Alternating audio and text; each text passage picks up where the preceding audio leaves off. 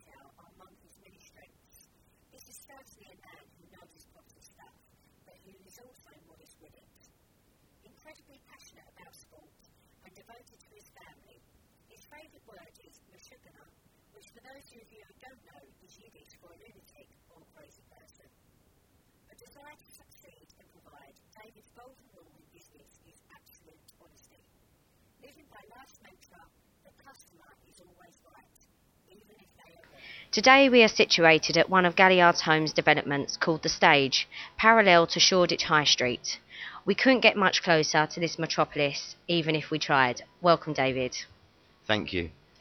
I understand East London is where you grew up. Surely this must feel like home to you.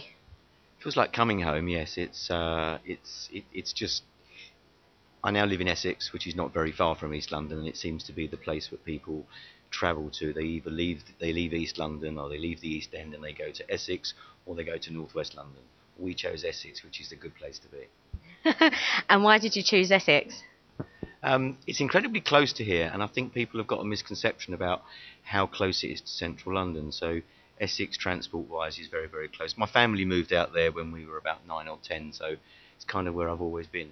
I have, I have in my early formative years lived kind of wherever Stephen Conway told me there was a deal and I had to buy this flat. And what was life like growing up in East London? Uh, very different to today. I mean, I know uh, once you reach a certain age, you always hanker for the good old days, but um, I think the world's just changed massively. You did genuinely, you were able to genuinely play out on the street till 10 o'clock at night, uh, and you just can't do that anywhere now, or you can't do that safely, I don't think, anywhere now. I certainly wouldn't let my kids be out that late at night on their own in the street. Yeah, absolutely. And do you have fem- fond memories of the East End? I mean, obviously it's changed dramatically. I think it's changed dramatically, but the, the community that I'm a part of has kind of transported its East End roots into the area that I now am. So I've got close friendships with people that are that are based on on a, on a local community bond, I suppose, which is what the East End had. Yeah, it's definitely got a lot of heritage. So I was listening to your music selection. Um, your first choice, Lady Day by Frank Sinatra. Tell us why you chose this and uh, why it resonates with you. It's a real classic ballad, but funnily enough, it's not one of his most famous songs. It's not a song that would readily come to mind. Um, it's my dad's favourite song. My dad passed away only about 18 months ago now, so it kind of still lives on from that point of view. I, um, even though I'm only in my early 50s, I could listen to Frank Sinatra all day long. I think, I think my wife would let me. Lady Day could use some love, some sunshine. Lady Day has too much rain. Poor Lady Day could use some spring, some breeze. So that was Lady Day by Frank Sinatra. You seem to have really admired your father, um, especially his work and family. And why, why is this? I think he was one of those old-fashioned people that taught us um, family values uh, and taught us that, that, that honesty in everything in life is the best policy. And at the end of the day, his mantra was always, if I can't have as long as the children can have, then that's fine. He was kind of one of those that would suggest he was going without in a, in, in, in, in, in helping his kids and so on. And, and I tried to take that, uh, that, that mantra on. Yeah, so quite selfless, really, in a way. Oh, very much so. Yeah, yeah, yeah. It was never about him. And do you feel you followed in his footsteps? Uh, I'd like to think I've followed in his footsteps family-wise, um, albeit I've had twice as many kids as him, and I've been divorced, and I've got married again and had more kids. Um, Um, but in terms of carrying on family traditions and stuff, yeah, I definitely would like to say I've followed in his footsteps. Uh, business-wise, slightly different. He would have been more cautious than me, shall we say? Yeah, and I guess part of business is being a bit of a risk taker as well, isn't it? I think it's also about being optimistic as much as anything else. So um, if I if I agree 50 sales, as far as I'm concerned, 48 of those are going to go through. If my father would have agreed 50 sales, he would assume 25 of them would fall through. So there's that just there's just just optimism, which I think is very important. The glass is half full, not half empty, as they say. So you've been working with Stephen Conway for over 30 years now, and you say you aspire to him. Out, you know, why is that? Sounds a really interesting story. Stephen uh, was the youngest ever financial director of a bank at the age of 21. Um, he's a he's a numerate genius, which I could never get close to. I mean, I'm I would suggest in comparison I'm rubbish at numbers, albeit I can always work out what 2% of something is. Um, he's just, um, he, he's a workaholic, a dealerholic. Um, you could just learn so much just by being in a meeting with him for half an hour. Um, and that's what I've done for, for 30 years now. And um, how did you meet Stephen and how did you start working together? My second job, I had a job for um, I had a first job in estate agency for six months where I was the office junior making tea, coffee, glass of sherry for the boss in the afternoon. Um, it seems like years ago. And then my second job was with a company called Conway Collett. Stephen Conway was the silent partner in estate agents, and I've been in and around him ever since. So moving on to your second song choice, uh, Four Seasons by Vivaldi. Why have you chose this classic? I couldn't name many many classic tunes. Um, but it's something that I can't remember who it was that may well have played it to me many, many years ago. I remember once driving in the car with it on and actually getting stopped by the police. And when the when I wound down my window to face the wrath of the police for whatever I was doing, maybe no seatbelt or something, the policeman said to me, "Ah, Vivaldi, Four Seasons. You're obviously a nice chap," and he let me off. So it's kind of stuck with me from then forever.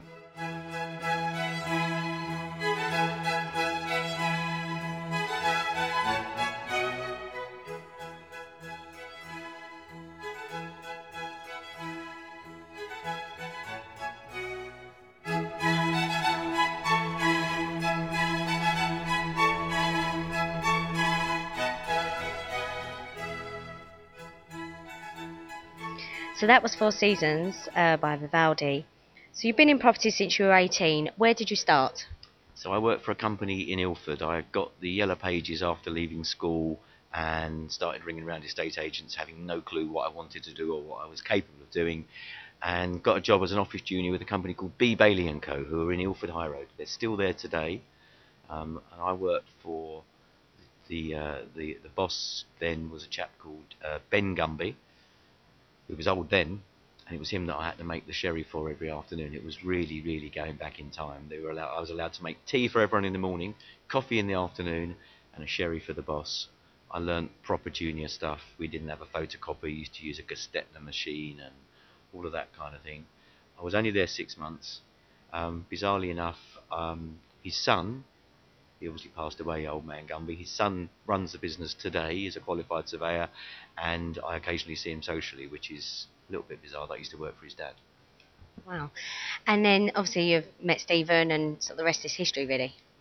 Uh, yeah, an interesting history. We had, um, um, I worked for Stephen's. He was the silent partner in that estate agents. I was there for a couple of years, learnt an awful lot. Then I left with the then manager of that office, and we set up a business with Stephen Conway, which was an estate agent called Collins and Co. We made a very early foray into Docklands in the uh, early 1980s when nobody was around there, and we had one of the very first estate agencies down there, which which did okay back then. Interesting. So, what does uh, Galliard Homes strive for as a company every day? Um, my part of Galliard Homes tries to make sure that we sell something every day. Um, we are a property developer that currently has something like 7,000 units under construction with our own construction arm, our own planning arm, our own accountancy arm. It's, it's a huge company now, but we we there's a part of the company that is still run like a small family business. So I've been with Stephen forever. My sales meetings with him are a five minute phone call every single day. What you sold, what you're going to sell, what's the plan for this week? And it literally is as much as that. Of course, there are many things that are planned ahead, and we have sales launches of new product and so on.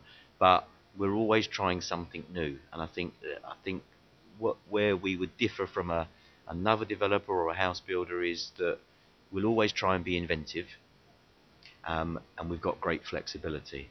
We hold traditional family values within the business. That's towards our staff, uh, but also towards our clientele.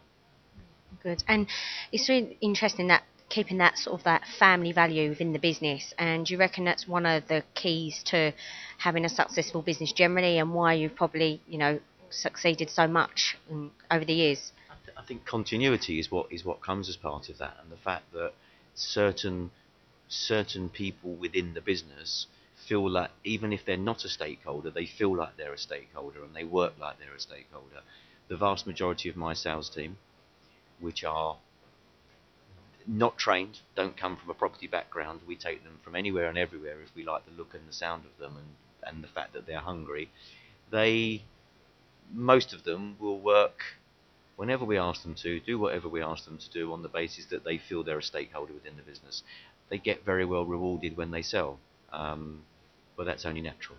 Of course, it's and if people feel like that within the business, you're going to get a lot more out of them. Loyalty, trustworthy. And um, so you mentioned, you know, you take on people if you like the look of them, and you know, in the sense that obviously you have a good feeling about them. Um, do you think it comes down to like who you know, not necessarily what you know? Unfortunately, virtually everything in life comes down to who you know, um, to an extent. That's not to suggest that someone that hasn't um, gone and got the correct qualifications for whatever is what they want to do aren't going to be able to do well on their own merits. But in this kind of business, it definitely helps as to who you know. But it, but you, I think our view has always been if we take on um, kids who have been who we know their fathers or their or their family and so on and so forth, and they're looking to get in the business. They're less likely to let us down, or if they let us down, it's not going to be on purpose. It's going to be a mistake or what have you. They they are there to learn in the main. Um, you're always going to get the odd, you know, the odd one that, that, that goes wrong, but we tend to do very well that way. Okay, interesting. So the public see these mighty towering blocks um, that are being built, you know, day in day out now. Um, um, but give us some insight to what a typical sales process looks like and the, what goes into the creating and the development get a finished result. So all us developers are a bit weird. We all go and copy each other. We all go and look at everybody else's show flats and uh, and and try and everyone to keep up with the latest trends and the latest fashions and so on. But I suppose we get involved at, at sales level in the specification. We get involved in the sizes of the units. We we look at the plans um, to to see whether they're the kind of flats we believe our buyers are going to desire. So the architects will get a blank piece of paper, they'll draw up a scheme, but before before we go to construction and go to sales, it will pass through the sales department in some way, shape, or form to see whether it's the right kind of product for the market. And of course, the market changes at any one time. When when it's buoyant and booming, there's a huge desire for for lots of small units. When it gets a little bit tougher, you'll find there's a desire for sort of larger units, bigger one beds, bigger two beds, and so on. So it, it kind of just depends on market conditions at any time. And obviously, the market is constantly changing. Um, so, do you feel that there's a particular recession-proof model um, that you follow, or you really are reactive to the market at any current time? I think again that's somewhere where we as a company are very different to the house builders. We're not we're not the kind of company to land bank and sit on land. We are a developer and everything we've got we want to be developing at, at, at that moment in time. I don't think anything's recession proof.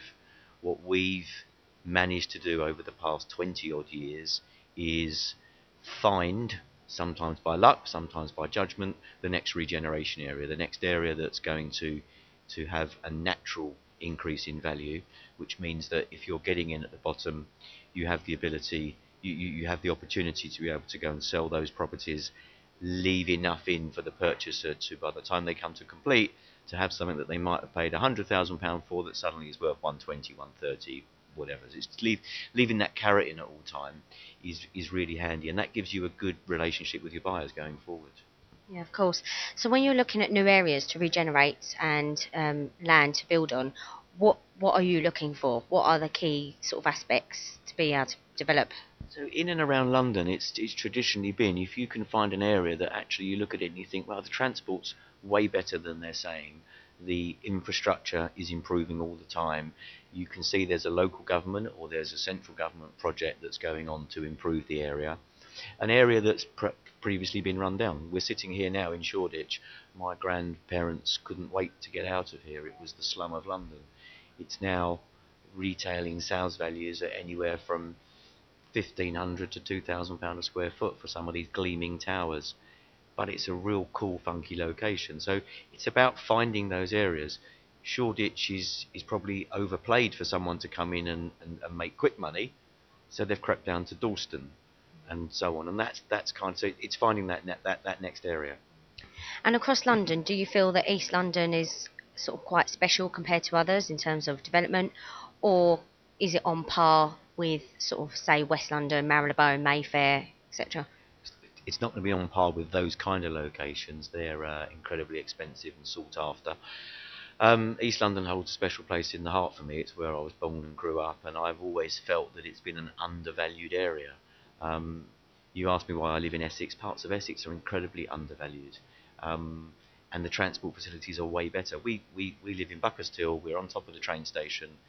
Um, if we're going out to town on a Saturday night, which is not that often, but if we do, we'll go by tube. We, you know, we don't want to hassle a parking. We want to have a drink maybe, so we'll jump on the tube, and it's so easy, and it's no no time, no distance. And I think people have got to start to look at that and to, to realise that these areas are are undervalued.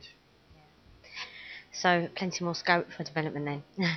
uh, moving on to your third song, uh, Kol Nidre, and why have you chosen this? Why does this resonate with you? Um, I'm not a particularly religious person, but I'm a traditionalist uh, in terms of religion, and I'm involved with the community in terms of my local synagogue. Um, I think even the most lapsed Jewish person, if you were to ask them what religious song resonates with them, they would all say this because they're going to be there on that on that evening listening to it, and it's simple as that.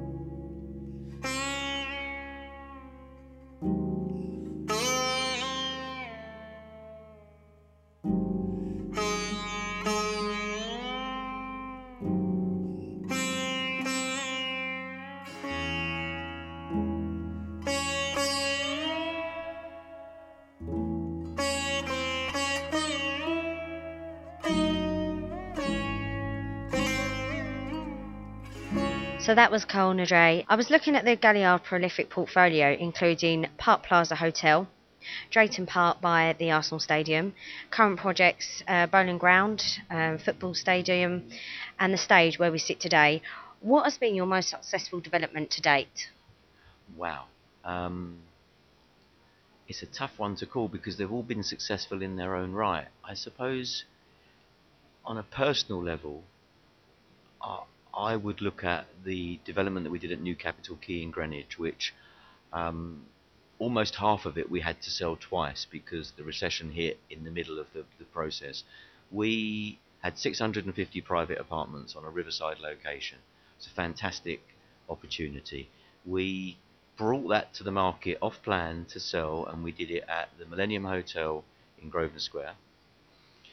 Two weeks after the run on Northern Rock, when no one really knew what that meant, no one really understood what was going on in the financial markets, we had them queuing from Friday night till Sunday night round the block, still purchasing our flats, and we sold 400 flats, including some pre-sales, and in the entire weekend it was it was unprecedented, and we achieved really good values for a riverside location. Unfortunately, the development had to be mothballed for a while because funding dried up. Um, we then managed to get back on site and built the scheme out and began to sell the rest of the flats. And the market was in a state of flux at the time. No one knew where it was going. But we just felt that this was a special location and it was a great scheme. It had an awful lot to offer. Uh, and again, it was kind of undervalued. You could be paying £500,000 for a one bedroom at Tower Bridge, and you could pay £250,000 for a one bedroom on the river with the same view down the road in Greenwich, and it just didn't seem, it just looked wrong. That so, and, and we, we were proved right that it, that it that it did turn out well in the end.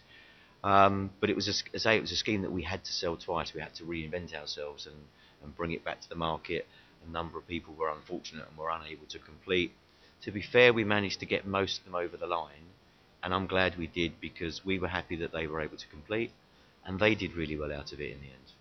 Interesting. And why do you think that? I mean, that's great feat that you were still selling in the market. I remember, I remember Northern Rock. It was, it was not good. But um, wh- why do you think that people saw it? Do you think it was the area, or do you think, you know, it's down to you as a company?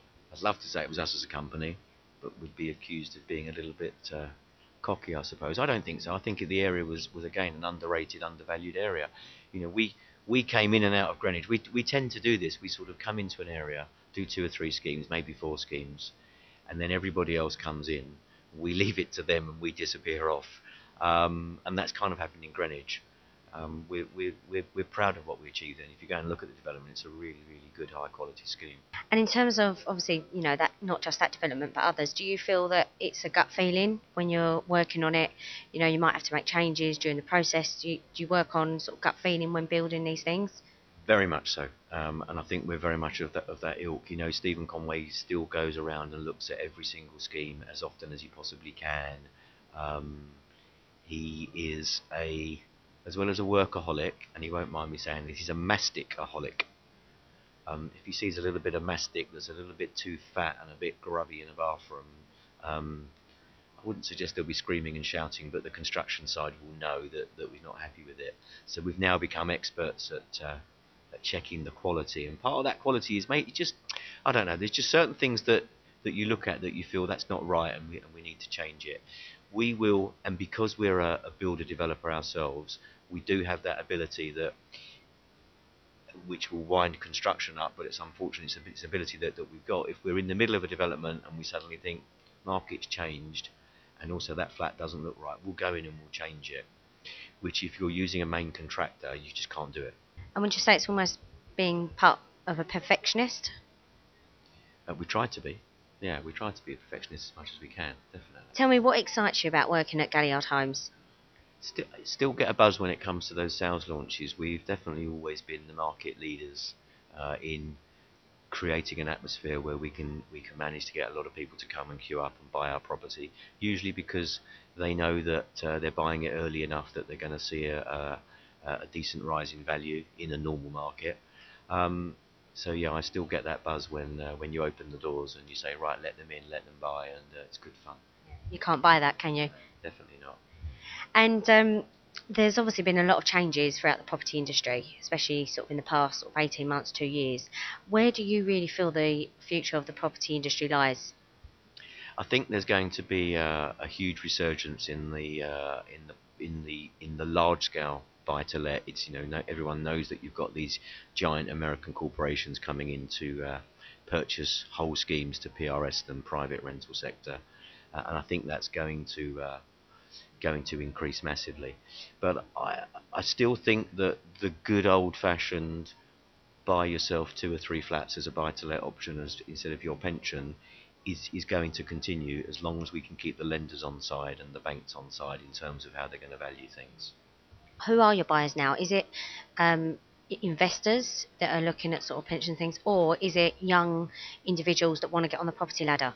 So Help to Buy has massively helped the government's initiative, uh, where they are becoming partners with. Um, probably eventually it will be hundreds of thousands of purchasers. They'll be partners with them in owning 20% of, of their properties. That's helped massively in that up to £600,000 price range. So we are seeing a lot more first time buyers coming out of the woodwork. Um, fortunately, in the areas that we've in, we've we've seen a lot of people that are able to borrow from family and have their funds available from uh, from uh, bank of mum and dad, as we all call it. Um, the investors are still there. They're certainly still there for the small units that they can buy one or two, tuck them away, rent them from ever. If they're going to take the long game, there is no doubt that property has always seen a rise over the long term. And your fourth song, the ever famous West Ham song, blowing bubbles. Uh, doesn't need much explaining, but why does this resonate with you? Um, every West Ham fan will tell you that there, there's there's never anything better than standing, sitting, standing in, in, in what, what was our old ground, which we bought, which I got a lot of stick from my friends for. Um, hearing Bubbles sung by 35,000 people. I mean, it would be the same if you were an Arsenal fan for the Arsenal song and the Spurs fan. It just it, it, it can uh, it can send a tingle down your spine, I suppose.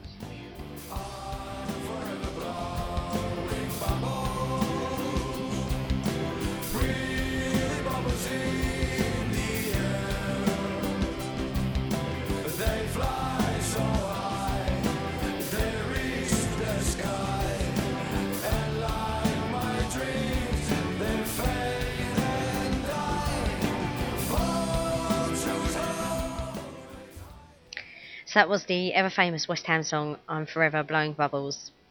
Clearly a passionate Hammers fan. When was one of your most precious football moments? Um, I was actually my, my little boy who's six, who I poor chap, I've indoctrinated him into being a West Ham fan. He's got he's got that to live live live with forever. I was telling him the other night actually that probably probably, and this is how sad it is being a West Ham fan, going back to 1980-81 when we beat Arsenal in the cup final at Wembley. It's a long time ago since we had success. So um, I just want to touch on the sales idea. I read a book once called "To Sell Is Human," and it really emphasised the fact that we're always selling ourselves through life. Do you think that um, salespeople are born, or do you think it's you, you know you're born with something in you that you, you're good at, or do you think you can work at it? No, I don't think. I think I think you're born. I think you're born to sell at the end of the day. Um, I always say to people that the only things you need to, to have to be a good salesperson is you need to have a decent personality. You need to be able to get empathy and with with, with the client stroke purchaser that you're dealing with. You need to have an incredible product knowledge. You need to be so knowledgeable about everything that you're selling.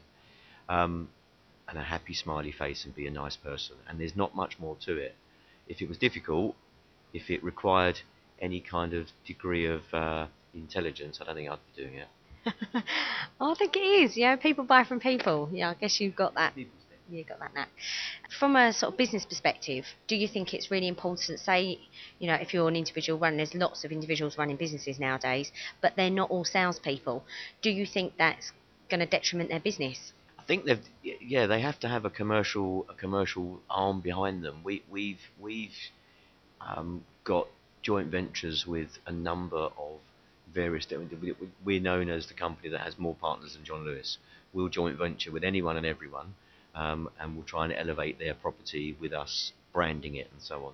And um, there are sometimes occasions when you're with you're with a property owner and you're developing their property and they've got an emotional tie to it but not a commercial tie to it and they don't understand the commerciality of it sometimes so yeah i think it is important that you know even if you've got your own business you need to have someone with a sales orientation a sales back sales background uh, with you I guess um, part of being a salesperson is being really passionate and having that emotional element. So, would you say it's finding the balance between having that emotional tie um, attachment to what you're selling, as well as the commercial, keeping your eye on the figures and keeping your eye on the money? Definitely because sometimes you could you, you, your emotional tie could be because it's been in your family for a hundred years and therefore i'm not selling it for less than i think it's worth.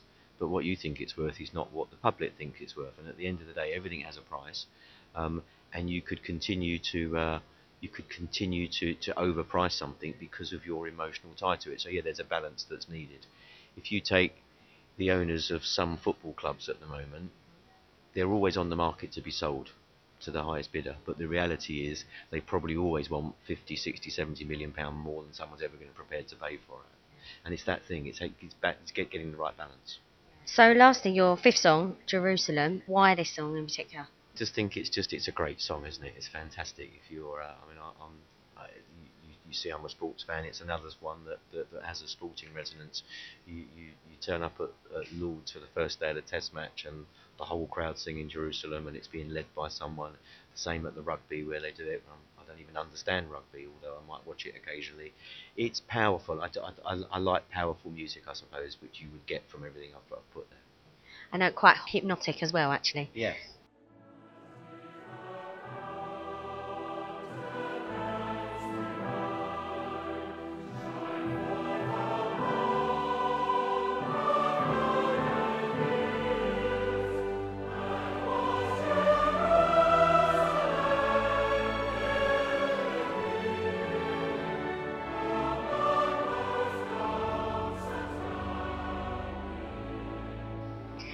So that was the song Jerusalem.